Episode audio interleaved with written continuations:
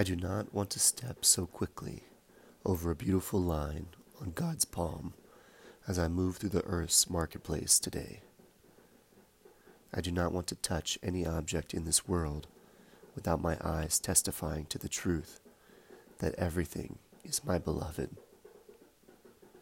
Something has happened to my understanding of existence that now makes my heart always full of wonder and kindness.